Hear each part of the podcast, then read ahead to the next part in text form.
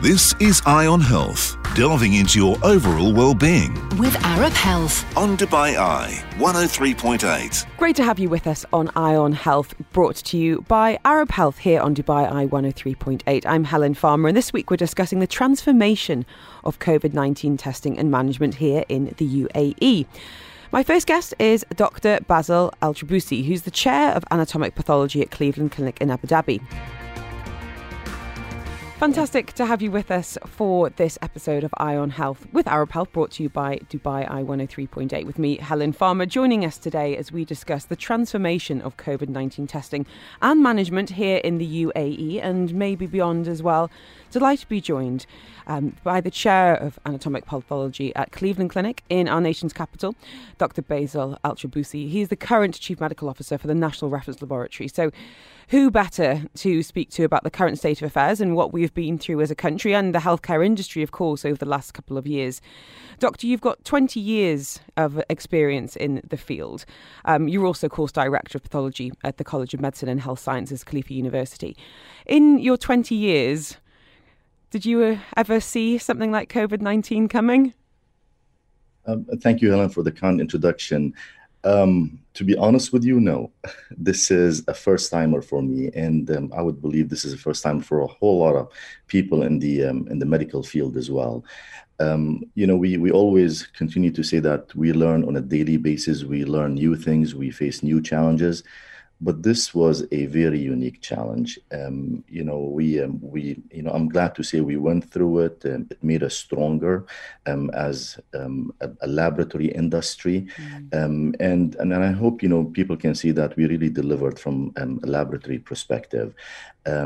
things have changed drastically, you know, since we started with COVID. There are a lot of advancement. Um, we will continue to advance as well. Um, COVID is staying, unfortunately, with us for a while. Um, so you know, again, you know, hopefully we'll learn more, and and hopefully we we we go through this um, as a nation um, and, globally as well, um, and get out of this stronger. Well, I just want to say a huge thank you for all the work that's been happening behind the scenes that we as patients and member of the community probably aren't aware. As you say, you guys are learning on the job every single day, and I'm sure that learning was somewhat accelerated as a result of uh, new strains emerging, you know, new data from around the world, research coming back, and it's very much a learning on the job, responding on the job, and having to adapt so quickly. And I think. I think there are some countries that will look back at this time and perhaps have questions, but I think the UAE is an awful lot to be proud of in terms of how we coped with COVID 19, how we dealt with the wider population, some of the technologies we were able to put in place unbelievably fast. Um, can you take us back to those kind of early days as well and uh, what testing looked like initially? Absolutely, you know it's um, it's it's a, a, fascinating journey to be honest with you. Um, when we first started uh, back in 2020, as you said, you know everyone had to learn and everyone had to learn fast as well. Um, you know, maybe from a basic perspective, you know, there there are a number of tests for COVID nineteen, and you know, even in you know to diagnose viruses in general, you know, there there are things we call viral tests, and um, you know that includes NAT testing or commonly known PCR. Um, there are antigen tests, and you know, when, when you have a new virus, you have to develop a lot of these tests, and a lot of them are molecular tests. They they require a certain degree of expertise, um, infrastructure, um, and not only that, you have to develop the test result mm-hmm. fast. That's the most important thing, especially with COVID 19. Um, and, and when we started back in 2020, um, even when we did test and produced results within 24 to 48 hours, that was quite a challenge, to be honest with you. Um, globally at that time people in and i'm sure people traveled during that time and and they they kind of witnessed that test you know result were delivered within seven days ten days two weeks three weeks you know and you know by that time you if you have about, covid oh, think of the damage. yeah exactly. When we think about uh, you know that that r number and and just just how dangerous it can be in that period of time i mean i'm terrible at maths but that, those are some big numbers in terms of infection rates Absolutely. And, and there are two things that are really important. Number one, testing capacity. How many tests can you produce on a daily basis? And then how fast can you, you know, turn out results as well? That's really very important. Um, and, and, and looking back at these days, um, I think the UAE was just a leader from day one in terms of the testing capacity and, and how fast, you know, we can produce results. Um, going through that journey from 20 to 20, you know, 21 right now and where we are today, Uh, there's no question the UAE uh, is, is, is on the lead in front globally in terms of the testing capacity. We can do hundreds of thousands of tests on a daily basis. And we are. Always. You know, 300,000 tests a day without any problems or queues. You know, my parents are currently in Dubai and their minds are completely blown that within a five minute radius of my home, I can go to a drive through, I can go to a clinic, I can go to a tent that's been put up in a car park without booking, and it's affordable.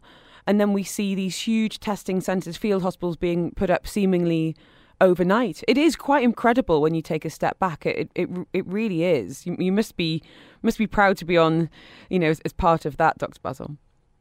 Absolutely, we're very proud for for the work that the people did behind the scene. You know, our our technologists, our scientists, um, our physicians, our pathologists. I mean, honestly, they did just amazing to get us to where we are today. Mm-hmm. Um, we, we we have a lot of things we can do nowadays. You know, to diagnose COVID. I mean, we we can actually give you results within 15 minutes. You know, for for COVID tests.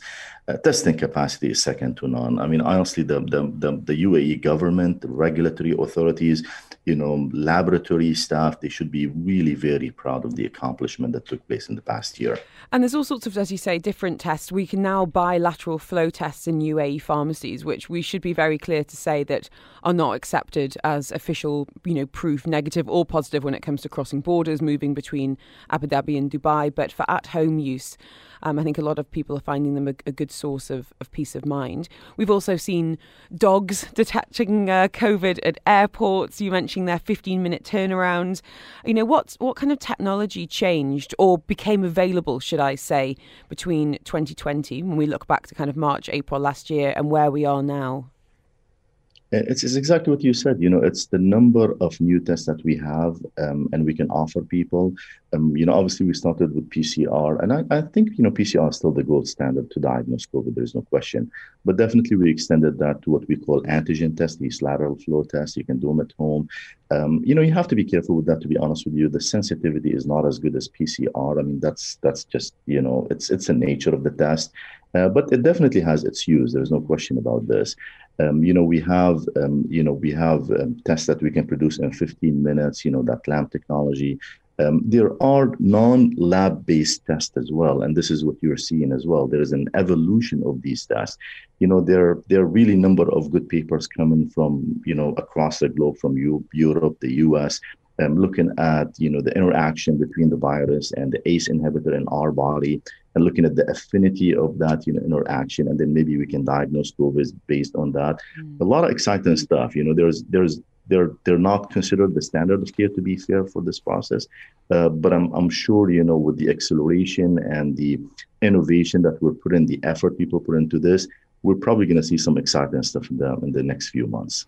Before we get to talking about the future when it comes to technology, have you become a bit of a connoisseur of the PCR tests? When you go for a testing, you kind of go, oh, that was a good one, or mm, I think they could have gone, you know, a little bit closer to my brain on that PCR. you know, we we uh, we we we we test um, you know our staff um, on biweekly basis. You know, we we've all you know underwent through this process. I honestly think it'd be just it's a routine for us right now. We don't think about I it know. anymore. Even it's, even it's for my even for my children, they're like, oh, time for another PCR test. You know, because between traveling in school and you know the unfortunate rise in cases we've seen recently, it has just become part and parcel of daily life. I mean, I'd never even heard the term PCR until you know a year and a half ago. And same with you know having Zoom meetings. You know, it's it's become this whole completely new way of living. And when you talk about some of the the tests that are available to us now, are these new innovations, new inventions, or have they always been there in in your work and they're just being applied and and opened up to uh, to the COVID nineteen treatment? So definitely most of them for instance you know pcr it, has been there for a while. I mean this is not a new thing. It's just you apply it for new viruses you know um, applied for new disorders. The, the, same thing with antigen tests. The same thing with serology tests. It's been there for a while. Um, it's just how you utilize it, you know, for um, a novel, you know, virus like you know COVID nineteen. Um, now the the the non laboratory based technologies. Um, I would say most of them they've, they've been there for a while. They they just haven't you know taken the shape that we're looking at. You know, and obviously COVID nineteen pandemic just changed how we look at these tests. And this is where you know people are just putting effort just to make it more practical for mm-hmm. people. Because you said, you know, people are traveling. You go to airport. You know, you come to malls. You go to concerts. You really have to produce results at a fast pace, and you want to make it practical for people. You know, you you know, COVID, as I said, you know, in, in my view, COVID is staying for a while but we have to go back to normal life you know that's that's the message we're getting globally and the, the, the if we can make it easy for people to get tested you know people will come and will get tested um, and then we can resume our normal life you know at a faster pace. Absolutely right. You know there is that appetite as you say for live events for you know group prayer. There's you know all sorts of opportunities and occasions that are just part of you know the way we live an enjoyable life. So the easier we we can make it, the better. So are there any technologies that you're looking forward to seeing here in the UAE, or anything you've seen internationally that would really help um, us? That either that's quick turnaround or a case of you know we brush our teeth, we we do a swab, and off we go to work. What what do you think's in the future, Dr. Fazal? We have to keep few secrets to be honest with you. There's some technologies that are proprietary to us. Let's you know but but definitely we are working on couple um, um, and we are collaborating with international partners. Uh, maybe I, I, I owe the University of Pennsylvania UPenn group, you know, just a, a, a big, you know, uh, shout for them. You know, they, they've been um, really supportive in this process, and we are collaborating with them on a project. Hopefully, we'll have some good results um, very soon. Some really exciting stuff for you guys. Well, make sure you tell uh, tell us first, please, Dr. Fazal. Um, now, I needed to ask you, of course, about the current testings and some of the new strains, new variants we're talking about. Um, Omicron, of course, being the the current buzzword. Are the current tests available to UAE population able to detect these new strains? Absolutely. I mean, I would like really to reassure everyone the test we have right now, they're not only capable of detecting the new variant, including the Omicron. I know everyone's, you know, very concerned about this, but we all, but we can diagnose it at a very high accurate level. Um, you know, there are certain tests, and, and by the way, there are plenty of commercially available testing kits. It's not one unique test to a, a, particular lab. There are plenty of them at a global level. And we have seen incidents in the past, um, especially with the beta variant, where you know some of these testing kits uh, fail to detect the, the beta variant. So what we do nowadays in, in our labs, you know, and, and I'm sure other labs as well, we evaluate any new variant on a daily basis to make sure that we're not missing them. We evaluate our testing kits. And a lot of this, if there is a problem, happens at a global level. We have a lot of international partners we deal with. Um, if they see something we haven't, they alert us right away and vice versa. Um, we, are hyper connected. You know, we're really at a hyper connected globe, you know, right now. So a, a, a problem like this, even if it happens, we are going to be alerted to it right away. And we try to develop a new test, you know, to detect these new variants at a very fast pace. So again, reassurance for everyone, relax, we can diagnose these new variants. Can I ask you, Dr. Fazal, when you look at COVID 19, the various strains under a microscope or whatever you do in, in your lab, do they look different? Would you be able to do almost like a little lineup of that's Beta, that's Delta? Oh, could that be Omicron? You know, is it is it that noticeable to, to your expert eye? So, um, dependent on the lab, to be honest with you, and dependent on the test. You know, um, obviously the standard of care to diagnose these new variants is to do what we call viral sequencing. Um, not a whole lot do it. Uh, we we at you know our lab we we have the capability of doing that. We don't do it on a routine basis. Um, you know the, the the UAE government has actually a program in Abu Dhabi as well to just look into these new variants from an epidemiological perspective and, and they can detect if there's any new variant coming to the UAE um, and that happens on a routine basis. Mm. but from a diagnostic perspective uh, that's not a routine practice you know unless there is a reason for the clinician to say can you check for us? Is this for instance an omicron variant? Is this a beta? Is this a delta? We have the capability of doing that And in terms of future predictions, do you think we can expect uh, other new variants to throw themselves into the COVID cocktail? Um, definitely. I mean, honestly, this is just um, a normal evolution of any viral illness. You know, variants will just keep happening. Um, and, and to be honest with you, the only way to to stop things like this is to get vaccinated. I'm I'm, I'm a pro-vaccine guy. This is the reality of things. Um, you know, and, and unless we all have this, you know, idea about how important vaccines are and how protective they are um, it's it's to stay for us, you know, for a while. And unfortunately, we're not talking about you know just a small country level. We're talking about um, a global level here.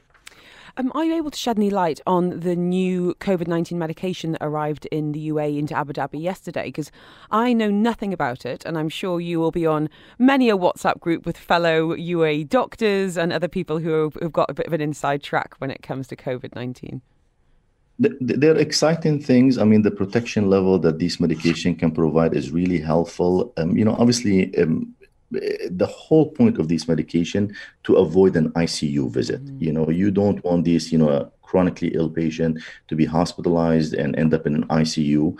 Um, they they reduce the risk significantly. They're very exciting medication. Um, they have to be prescribed by a clinician. So please, if anyone has, you know, COVID-19 or symptoms of COVID-19, contact your physician. They're the best one to provide these advices. And last question, Dr. Basil, if you could wave a magic wand, apart from everyone getting the vaccine, which we hope and we know, actually, looking at the numbers, vast majority of the UAE population are on it and uh, are due some boosters. So people add that to your to your New Year's to do list. What would you like to see um, when it comes to healthcare of treating and managing COVID 19 as we move into 2022?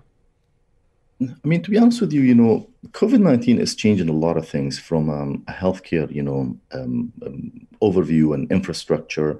Um, the way that I see it, and, and I think, you know, this is something that we've been doing for the past year, there's a lot of acceleration of digital care right now you know digital healthcare you know that that tele you know medicine consults even from a pathology and laboratory perspective um, you know telepathology and digital pathology is taken over um, you know that that um, um, an adoption of ai artificial intelligence and these algorithm and how we triage patient how we treat patients becoming very important um, and i hope you know you know people, um, institute, um, even governments will invest a lot more in these technologies because I think this is what's just going to make us, you know, go through. Um, hopefully, we'll never have another pandemic, but even if we do, this is what's going to make us through, you know, th- through these pandemics um, and survive, you know, as um, as as humans, um, you know, from these, you know, unfortunate uh, pandemics. Well, yes, technology plays a role, but so do amazing individuals such as you, as your team. You know, you're certainly not going to be replaced by a robot anytime soon, Dr. Basil. I cannot thank you enough for your time today, your expertise, your reassurances and encouragements as well.